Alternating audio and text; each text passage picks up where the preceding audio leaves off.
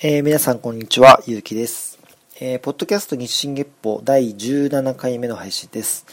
えー、この番組は、私、ゆうきが、え特定の人物の発言や行動、作品、ニュース、概念などをもとに、向上心を持って独断と偏見で語る番組です。え今はですね、ちょうど、木曜日、6月の21日木曜日ですけど、ワールドカップが開幕して約1週間ぐらいですかね、えー、日本もコロンビア戦に勝つことによって、だいぶ盛り上がって、ワイドショーなんかもね、手のひら返しで、に半端ない半端ない言ってますけど、まあね、あのー、盛り上がることはいいことですし、まあ、にわかファンを否定する人も中には世の中にはいますけど、あのにわかファンがいずれ本当のファンを作って、そのね、業界が盛り上がるとかいろいろ考えたら、にわかファン大歓迎じゃないですか。まあ、ただ、全然、なんだろう、日本どうせ勝てないんでしょ勝てないんでしょって言いながら、勝ったじゃん、いけるじゃんって盛り上がってる人を見ると、単純だなって思ったりはしますけどね。まあでも、そういうにわかな人も含めて、昔から好きな人も含めてみんなでね、一枚岩になって、なんとか日本を応援して頑張ってほしいなと思うんですけど、まあ、僕も基本的にその日頃からサッカーを見ているタイプではないので、あの、ワールドカップの時期になると、そわそわし始め、どんなに、まあ、評判悪くても、あの、バカみたいに 日本を、突破を信じて応援するタイプっていう、まあ、ある意味、都合のいい感じで楽しませてもらっている立場ですけど、だから本当に初戦の勝利は本当嬉しくて、で、その日も本当は仕事で見れなかったんですけど、えっ、ー、と、仕事がまあ、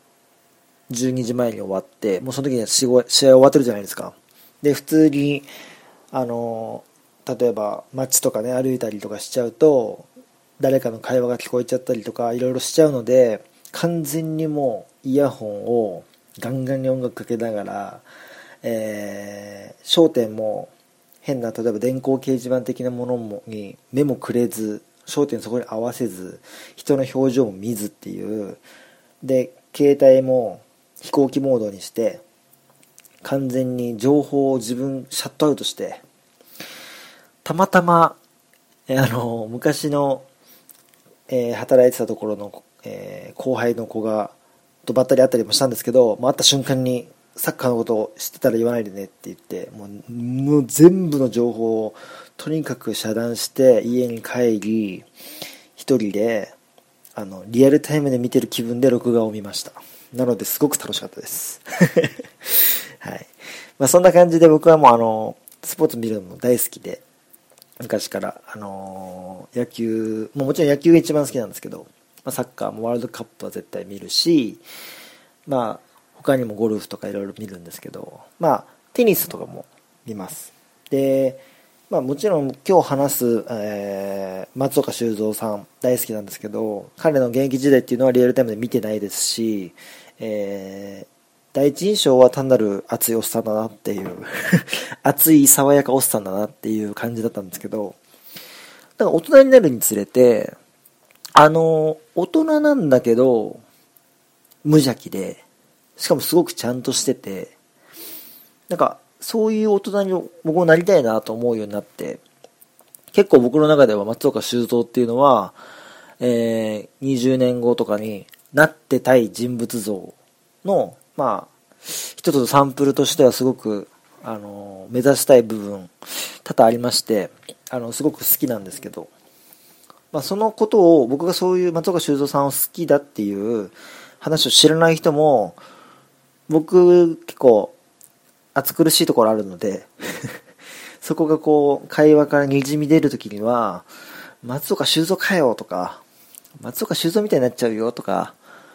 言われたりするんですけどそれが逆に嬉しかったりとかなっちゃうっていうかなりたいぐらいだよ俺はみたいな感じでそれぐらいのポジションに僕の中で松岡修造さんはいてくれてます。でいつかこのポッドキャスト始めた時にも、松岡修造さんについては絶対喋るだろうななんて、ぼんやり思っていて、で、僕も、うんと、なんとなくその、松岡修造さんがテレビに出ていて、えー、要は、勝手に入ってくる情報で、なんだろう、イメージがどんどんどんどん積み重なっていったので、今回取り上げるにあたって少しいろいろ掘り下げて調べたんですけど、僕でも知らないような、意外とこういう時期あったんだとか、そういうことが結構あったので、あ、これはちょっと話しがいがありそうだなと。そういう印象を持った上で、今こうやって話し始めようかなと思ってるんですけど。まあ、あの、ちょっとやっぱ自然に会話、松岡修造さんに入りましたけど、今日今日は松岡修造さんの話をします。で、やっぱ世間のイメージは、やっぱ熱いとか、なんか、でも爽やかみたいな。あの、2008年には、あのスマップのキムタク、もごめんなさい、元スマップ。元スマップの木村拓哉さんと、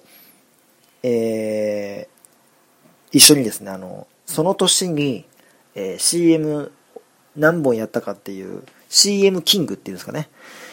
CM キングになったぐらい、要はまあ、企業からも、まあ、いいイメージを持ってもらえるし、多分、えー、一般消費者の人たちからしても、松岡修造さんを好きな人が、もしくはイメージがいい人が多いっていうところで、2008年にそういうランキングの1位になってるんですね。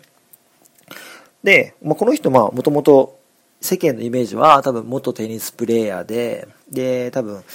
あ西小圭君が出てくるまでは、まあ、日本人男性選手の中では、まあ、一番世界で活躍した人なんじゃないとか、そういうイメージとか、あとは、オリンピックのコメンテーターとか、解説選手としてすごく熱くて、で、例えば、冬に、えー、海外に行くと、日本で雪が降ったりとか、その行った先での最高記録だ、あの、気温の最高記録出しちゃうとか、要は松岡修造が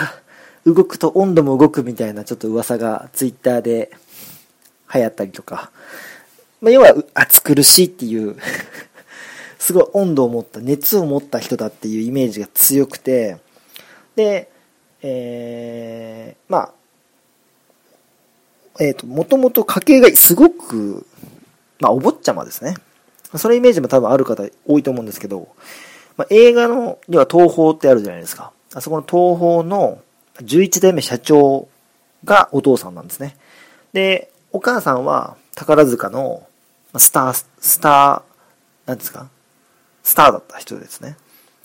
で、その二人の子供として、次男として生まれたのかな？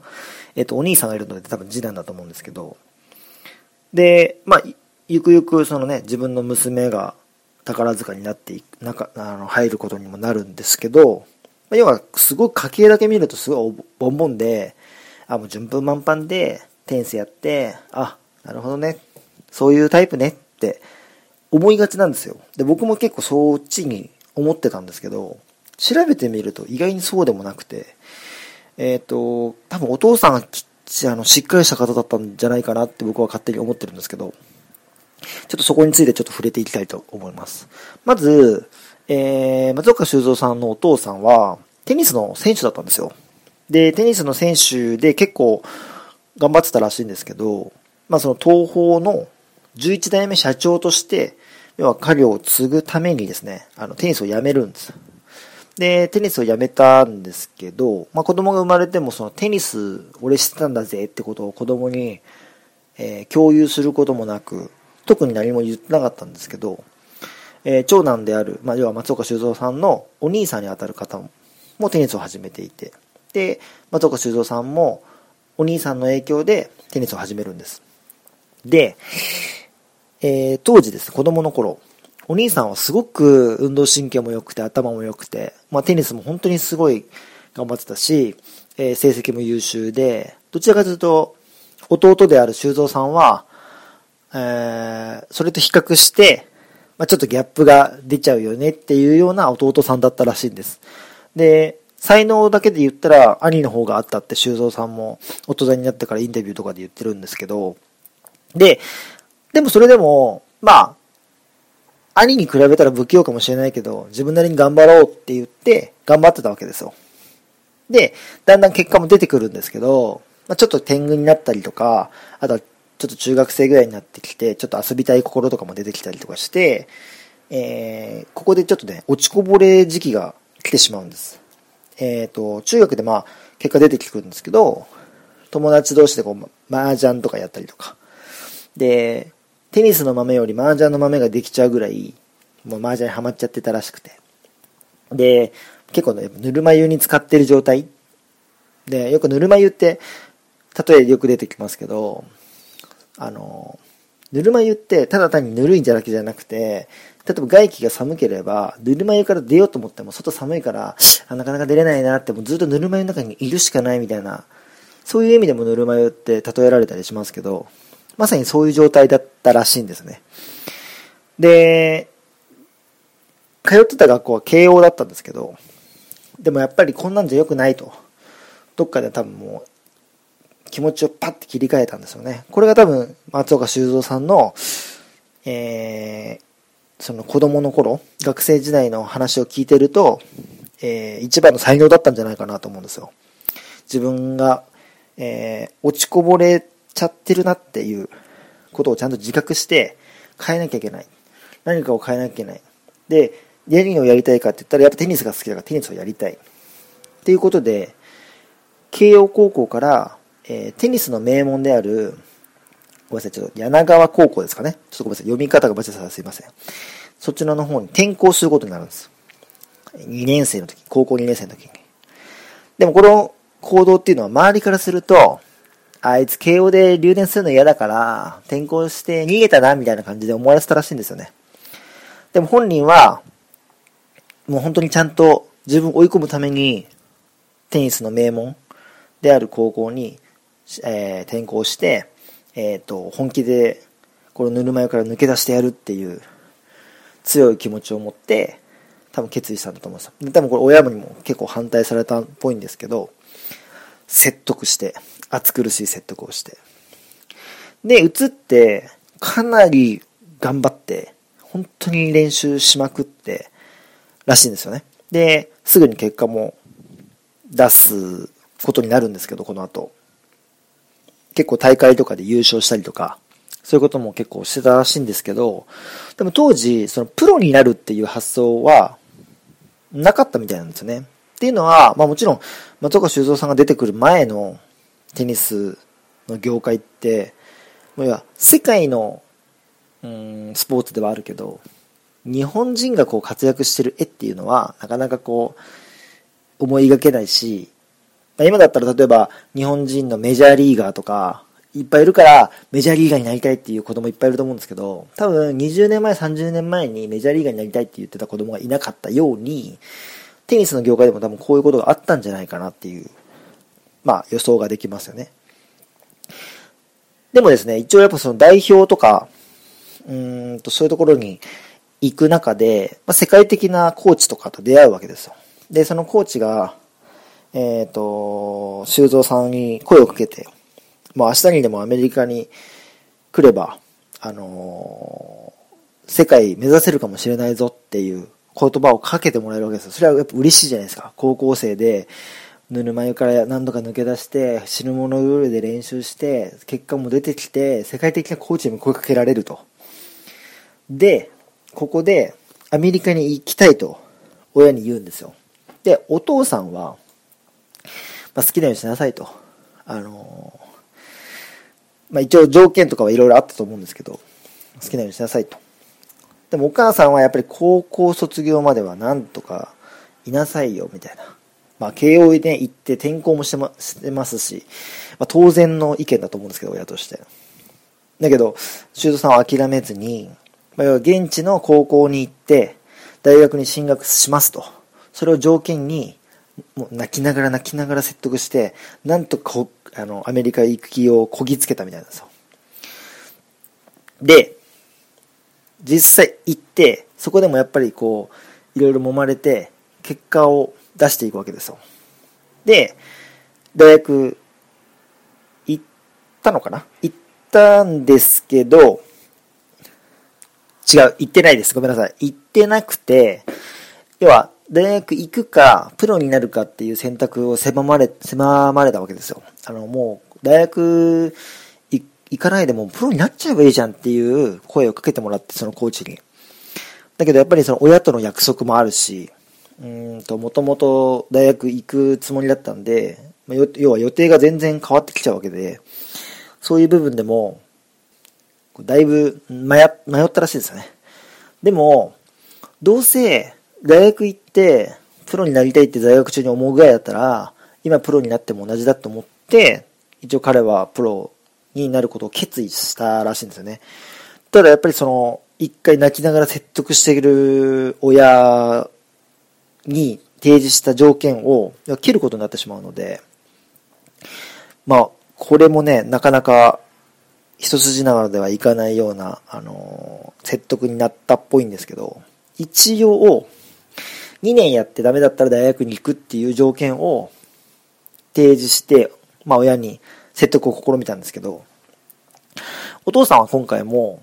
好きなようにしなさいと。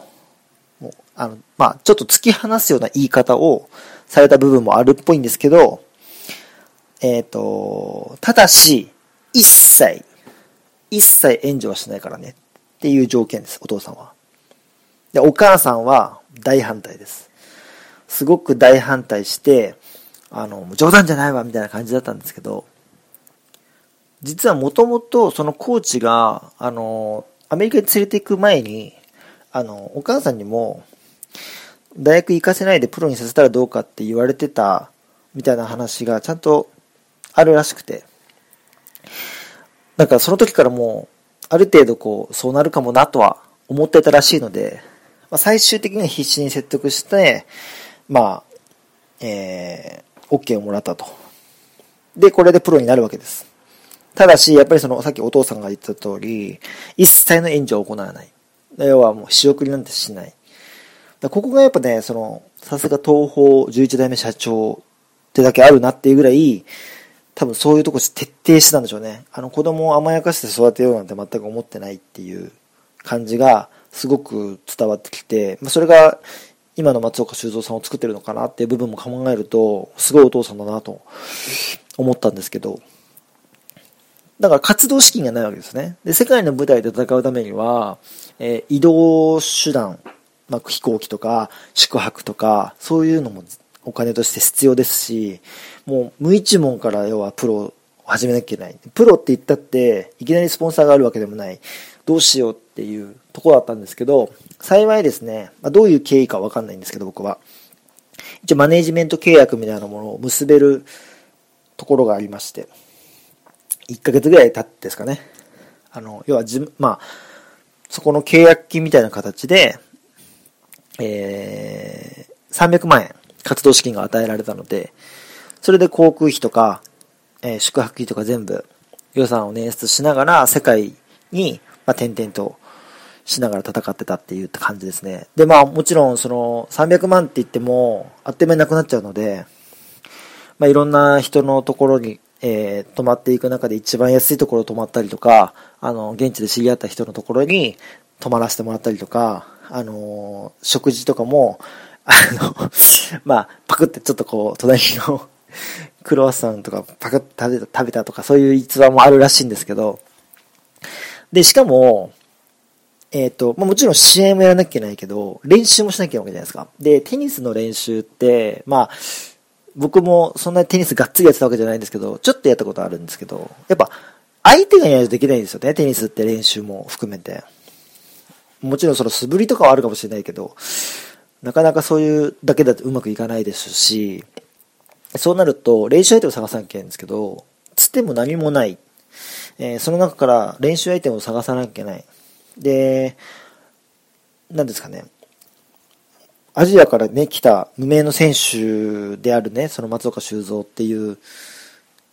選手と、いきなりじゃあ、あいつと練習してみようかななんて思ってくれる、そんな、なんですかね、あの、周りに気を配っている人たち、いるわけないじゃないですか。みんなもライバルだし、みんなやっぱこう練習相手とか、あの、結構ピリピリしてる中で多分やってると思うんですよ。これはまだ想像ですけど。で、ルーキー、そんなね、あの、よそから来たルーキーと練習なんてしてくれるような人がいなかったんで、でもやっぱ修造さんは、それでもやっぱ練習相手がいないと練習もできないし、もう、空いてるコートを見つけては、もうずっと一人で練習したりとか、壁当てずっと一人やってたりとか、で、ちょっと、やってくれそうな人がいたら、めちゃくちゃ頭下げて、練習してくれっつって、何回も断られて、すごい侮辱されたりとか、いろんなことされながらも、ずっと泥臭く泥臭く練習相手を探して、えっ、ー、と、やっと例えばね、誰かと練習できましたってなったら、その人のためになるような練習、えー、を、あの、頑張ってすることによって、またあいつと練習したいと思われたいし、そう思われるためにももちろん全力でやったし、すごくその質の高い練習を、えー、あいつとやればできるよっていうふうに思われる評判を作って、えっ、ー、と、逆にその練習の評判、練習相手としての評判を、口コミをね、高めてって、どんどんどんどん自分が練習できるような環境を作っていって、上手くなっていったらしいんですよね。僕、ここがね、今日今話した中ですごいと思って、もうこれって完全に能力としては、もう、ね、新しく起業して会社作って何か物を売らなきゃいけないけど、この商品を知ってる人もいない。だからこの商品の良さを分かってもらうためにって言ってこうずっとなんか駆けずり回って営業してるサラリーマンとか、えー、社長さんとか。そういう人たちとね同じような泥臭さでずっとこうテニスと向き合うわけですよ。大学生ぐらいの年ですよ。いや本当にねすごいなっていう。で結果ですねあのん？2年やってダメだったら大学行かなきゃいけないんですけど、えっ、ー、と、もちろん2年でそこそこ頑張ってます。で、しかも3年で世界の100位以内に入るんです。で、100位に入るイコール、なんか今ね、西堀圭君が6位とか7位ぐらい行ったことあるんで、今はそこまですごいと思えないかもしれないですけど、当時、世界にえー、ランクイン、100位以内にランクインする日本人ほとんどいないかった時代に、やっぱこのね、新しい若い選手が入ってきて、世界に通用する日本人プレイヤーとして注目されるようになるわけです。21?2 ぐらいの時ですよね。だから本当に彼の、もちろんその、堕落してた部分、そのぬるま湯時代があったとはいえその反動で自分を切り替えてそこからずっと突き進んでいって、えー、こうやって結果を出していくわけですで、えー、っとその後まあ、えー、怪我があったりとかいろいろ苦労する中で、えー、30歳で引退するわけですまあ若いんですけどえー、結果的に言えば世界ランキングは、えーと、46位まで最高行ったんですね。で、これは、あの、西堀圭君が抜かすまでは日本人最高の順位です。で、まあ、引退した後も、まあ、あのキャラクターですから、人気者になって、さっきも言いましたけど、CM キングにも輝くと。だ本当すごく、えっ、ー、と、30歳で引退ってことで、テニスプレイヤーとしては、そんなに、うん、寿命が長かったわけではないですけど、まあ、最終的には、その負けた時に悔しいっていう気持ちがなかなか出てこなくなったっていうメンタル面での引退を決意したらしいんですよね。まあ、要は本人からすると、そういう気持ち、悔しい気持ちっていうのはなくなったらもうプロじゃない、みたいな感じだったんでしょうけど、まあ、そのね、あの、価値観とかは人それぞれだと思うので、いいなと思うんですけど、その最後、終わりの方ですかね、あの、引退するちょっと間際、あの、ウィンブルドン、で、ちょっと有名な、あの、この一球は絶対無二の一球なりっていう言葉をですね、ずっと口に出しながらプレイしてたっていうのは結構有名な話があったりとかして、やっぱこう自分に常に多分言い聞かせて、言い聞かせて、俺はこうだ、俺はこうでできるんだ、できるんだっていう、そういうことを多分ずっと癖のようにやっていたんじゃないかなって思います。で、ここ数年、正月番組のトンネルズの番組で、いつもあの、誰かと、例えば今回、前回だったら伊達公子さんとダブルス組んでトンネルズと戦ったりとか、まあ、もちろん半分バラエティですけど、やっぱ半分本気の部分もやっぱ垣間見えて、そこでまたその、あ、こういう感じで選手やったんだろうなっていうのもちょっと垣間見えたりとかして、面白いんですけど、毎年やってるんで、ぜひ、来年の頭とかも見てもらいたいと思いますけど、見てもらいたいというか別に僕は制作側の人間ではないですけどね。まあ、本当にだからそういう人生を歩んできた人なので、この人はすごく参考になる、なんですかね、うんと、スポットスポットが多くて、で、僕はやっぱその、自分も今2歳半にもうすぐなるような子供がいるんですけど、この子供が例えば将来ね、あのー、何かをやりたいとか、突拍子もないことを例えば言ってきたとしても、僕はこの東方11代目社長とかの考え方も参考にしたいなと思いますし、まあ、で、松岡修造までいかなくても、こういう説得をね、なんとか説得して、なんとか頑張っていこうっていう、そういう面がちゃんとその子供から見えたりとか見えなかったりっていうところも判断基準にしていかなきゃいけないなっていう部分でも、すごくなんていうんですかね、勉強になるというか、やっぱ人が何かをやるとき、特に本気で何かをやりたいときって、その、例えばダメとか、無理でしょとか、周りに言われて、そっか、無理か、とかってなるぐらいのものって多分、弱いじゃないですか。ダメって言われたら、お願いしますこうするんで、ああするんでっていう条件を提示したりとか、それができるっていう証明だったりとか、もちろん証明ちゃんとしきれることはできないんですけど、そのために俺は今、こんだけのことをやってるっていうところを例えばね、示したりとか、そういう説得って、家庭内だけじゃなくて、うんと、社会に出て、会社員として働いたり、いろんな部分でも役に立つと思うんですよ。で例えばテニス、今、たまたま松岡修造さんの話なのでテニスですけど、これはまあ違うスポーツだとして、そのスポーツに、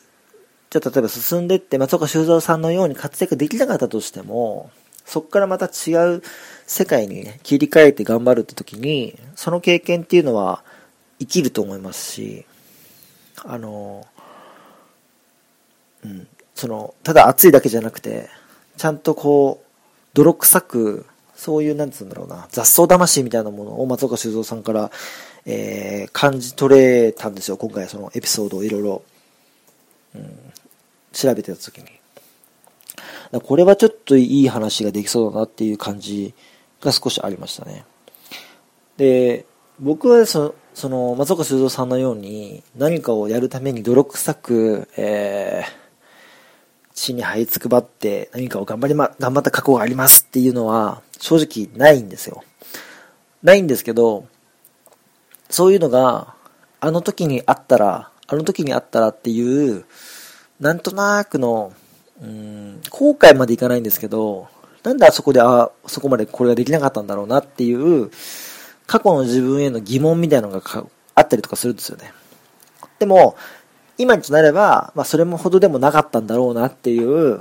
結論に至れるんですけど、当時は多分そんな風には思えなかったと思うんですよ。なんでこんな風に思ってるのになぁとか、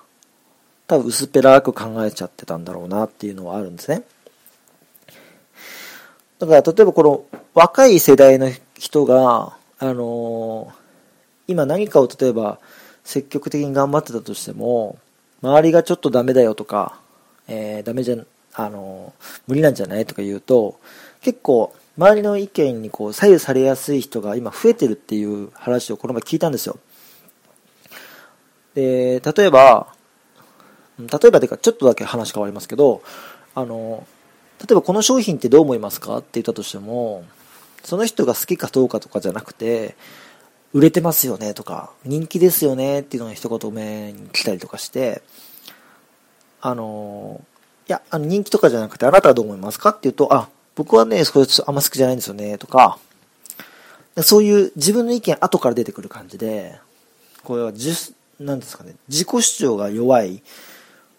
あの、弱いっていう言い方するとちょっとなんかネガティブですけど、自己主張をあえて出さないっていう世代なのかな。だけど、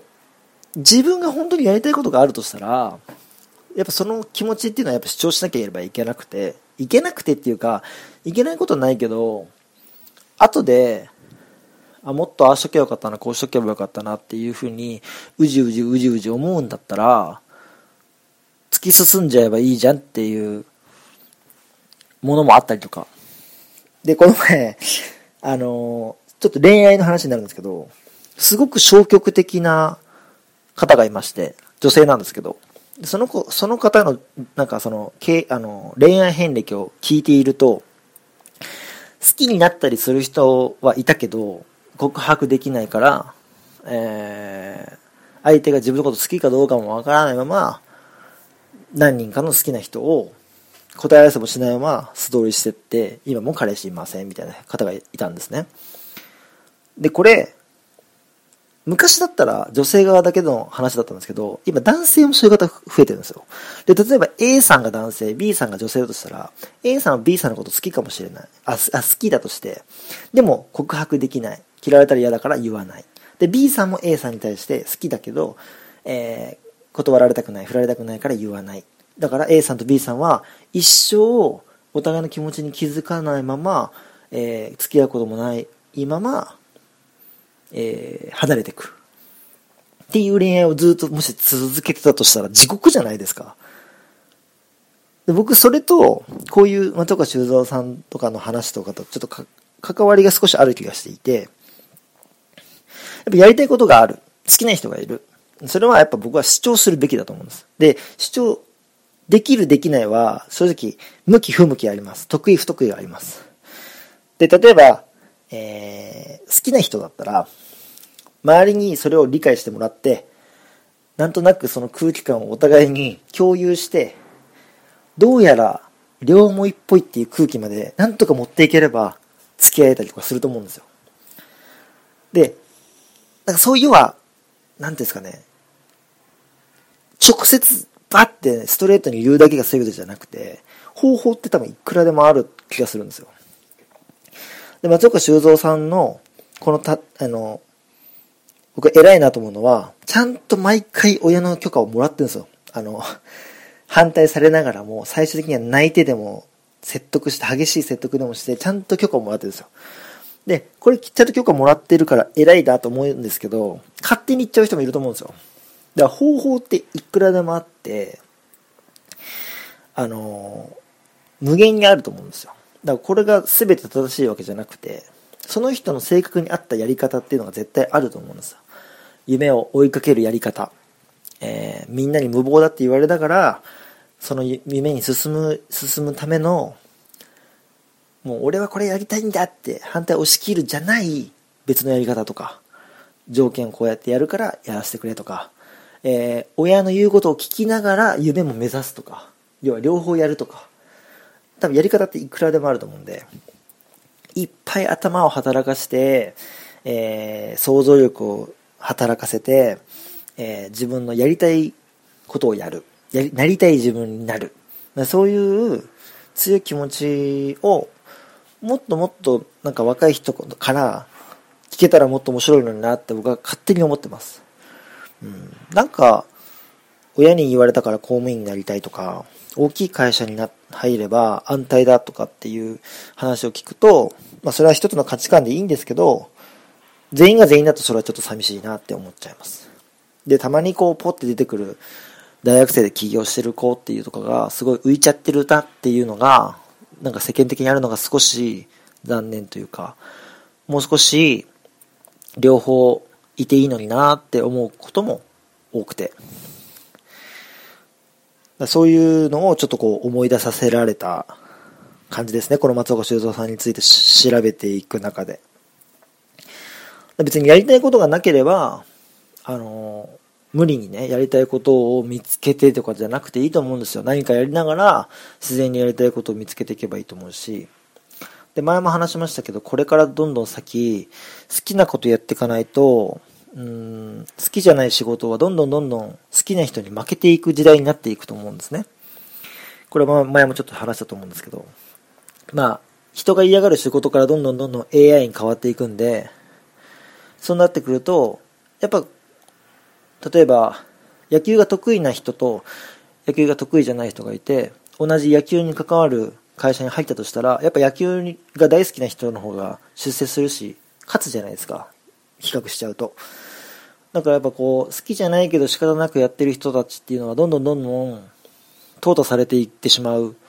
と思うんですね。だから、やっぱり好きなものがあるんだったらそこをどんどん伸ばしていった方がいいし、オール3よりも一つ5がある教教科を作った方がいいっていう、そういう風な時代も来ると僕も思ってますし、